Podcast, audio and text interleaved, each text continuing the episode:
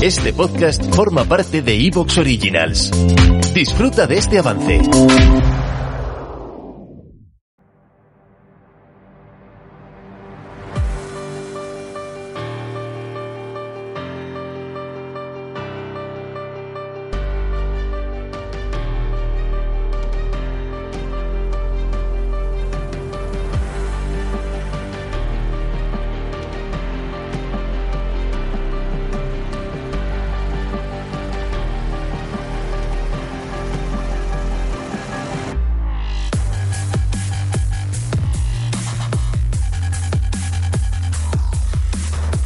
Muy buenos días, tardes o noches, según cuando nos escuchéis, amigas y amigos oyentes de Colectivo Burbuja. Os doy la bienvenida a un nuevo programa de radioactividad, economía directa. Hoy tenemos con nosotros a Francisco Villatoro. Buenas noches para nosotros, Francisco. Buenas noches. Y tenemos también a Rafael Iñiguez. Buenas, buenas noches, Rafa. Hola, muy buenas noches a todos. Eh, este es un programa especial que estamos grabando debido a la crisis que está atravesando especialmente todo Occidente, toda Europa Occidental y es la zona más afectada por la pandemia que se ha declarado por coronavirus, pero que está afectando ya a la mayor parte de los países del mundo. Hay algunos que se libran todavía, especialmente zonas más aisladas o cálidas, pero la situación, como digo, especialmente en Europa Occidental, es eh, bastante delicada. El, epicentro ahora mismo de los problemas están en Italia, pero rápidamente está progresando a un ritmo similar la epidemia en países como España, eh, que va unos 10 días por detrás, Alemania, Francia, Dinamarca, Noruega, Suiza, en fin, la lista pues es bastante extensa. Eh, Francisco, coméntanos cómo ves tú ahora mismo la, la, la, la situación. Eh, si crees que es tan grave como nos están pintando desde, desde la Organización Mundial de la Salud, cómo ves las medidas que se están tomando, que, en fin, eh, coméntanos un poquito. Bueno, la situación actual desde mi punto de vista, debo primero aclarar que yo no soy epidemiólogo, que yo no soy médico, yo soy físico y, y doctor en matemáticas, informático, pero eh, más o menos he estado siguiendo sobre todo la parte de artículos científicos que eh, ha sido realmente apabullante ¿no? y aplastante la cantidad de ciencia que se ha hecho sí, en los últimos meses. Eh, sobre el coronavirus. ¿no? Y he estado siguiendo un poco el tema desde, más desde ese punto de vista porque yo doy clases de bioinformática. Entonces, me gusta estar al día de los temas de uso de la bioinformática en problemas de interés para la sociedad y, ha habido mucha bioinformática usada en el tema del coronavirus. La situación actual es una situación que eh, no es una situación que podamos decir que sea altamente peligrosa, pero sí es una situación en la que tenemos que ser personas muy responsables. Todos tenemos que ser muy responsables porque en nuestra mano está que se reduzca el número de fallecidos, ¿no?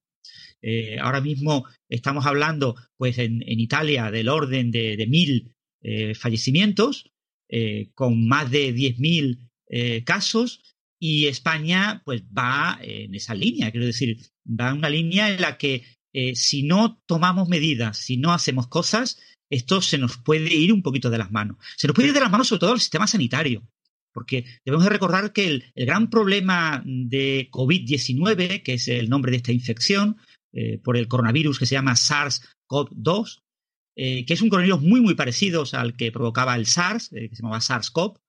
Esta enfermedad es una enfermedad relativamente leve. Es una enfermedad que afecta relativamente de manera eh, a las personas que tenemos una edad, eh, a los jóvenes, a las personas adultas, eh, nos afecta relativamente poco. Hay muchas personas que son asintomáticas. Y eso es una cosa que debemos de ser conscientes. Eso no significa que la enfermedad no sea grave. La enfermedad es muy grave porque afecta al sistema de salud. Y hay que recordar que en los hospitales hay muchísimos enfermos que necesitan atención. Y que esa atención, si ahora la derivamos a atender a personas que tienen esta nueva enfermedad y que están paranoicos con la enfermedad y que quieren ir al hospital porque acaban de, piensan que pueden estar infectados, eso puede colapsar los hospitales y puede fallecer muchísima gente por culpa de que hemos colapsado el sistema de salud. Por otro lado, esta enfermedad a personas que tengan eh, problemas previos en, temas de pulmones, neumológicos, eh, que tengan eh, problemas de neumonía previa y sobre todo a personas de alta edad, pues obviamente es muy peligroso. Es decir, todos tenemos eh, padres, todos tenemos abuelos, eh, debemos de cuidarlos. Eh, ahora mismo es un momento en el que todos deberíamos de comunicarnos, eso sí, todos somos españoles, nos encanta abrazar, besar, estar con nuestra familia, pero ahora mismo no es el momento. Ahora es un momento en el que debemos de, siempre que sea posible, por supuesto, siempre que sea posible, de distanciarnos todo lo posible de nuestros familiares, sobre todo de los mayor edad, para evitar posibles contagios, porque ellos sí pueden pasarlo muy mal. estamos en un momento en el que el crecimiento es exponencial, sabemos que la curva de contagios sube exponencialmente, llega a un máximo y cae de una manera más lenta, pero acaba cayendo desapareciendo, eso lo hemos visto perfectamente en China, se ve perfectamente las tendencias, por ejemplo, en Corea, eh, pero eh, tanto en Italia como España, como en muchos países europeos y por supuesto en Estados Unidos, donde la, verdad es que con el gobierno que tienen los números ahora mismo son muy poco creíbles, lo que nos están mostrando, lo que vemos es que ahora mismo todavía no hemos llegado al máximo.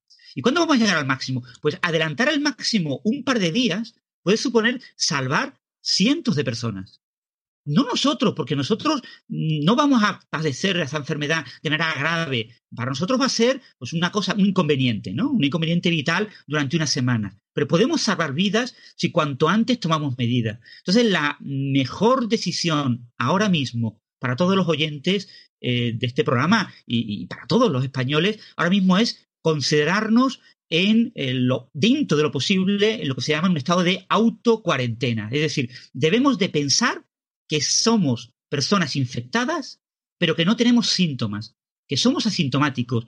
Aunque no sea verdad, debemos de actuar como si fuéramos personas asintomáticas que podemos infectar a gente. Entonces debemos de tomar medidas de autocuarentena. Debemos de, eso sí, sin ningún tipo de alarma, no tenemos que llamar al hospital, no tenemos que colapsar los servicios de salud, lo que tenemos es que lavarnos las manos con frecuencia, eh, tenemos que estornudar de manera correcta en, la parte contraria al codo, en el brazo, debemos de tratar de si eh, eh, tocamos cosas, eh, por ejemplo, en un vehículo público, eh, en un bar, etcétera, pues intentar después lavarnos las manos.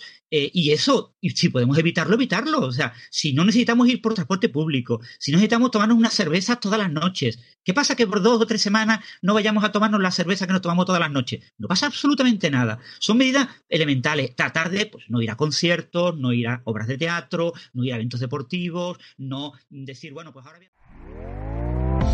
¿Te está gustando lo que escuchas? Este podcast forma parte de Evox Originals y puedes escucharlo completo y gratis desde la aplicación de Evox. Instálala desde tu store y suscríbete a él para no perderte ningún episodio.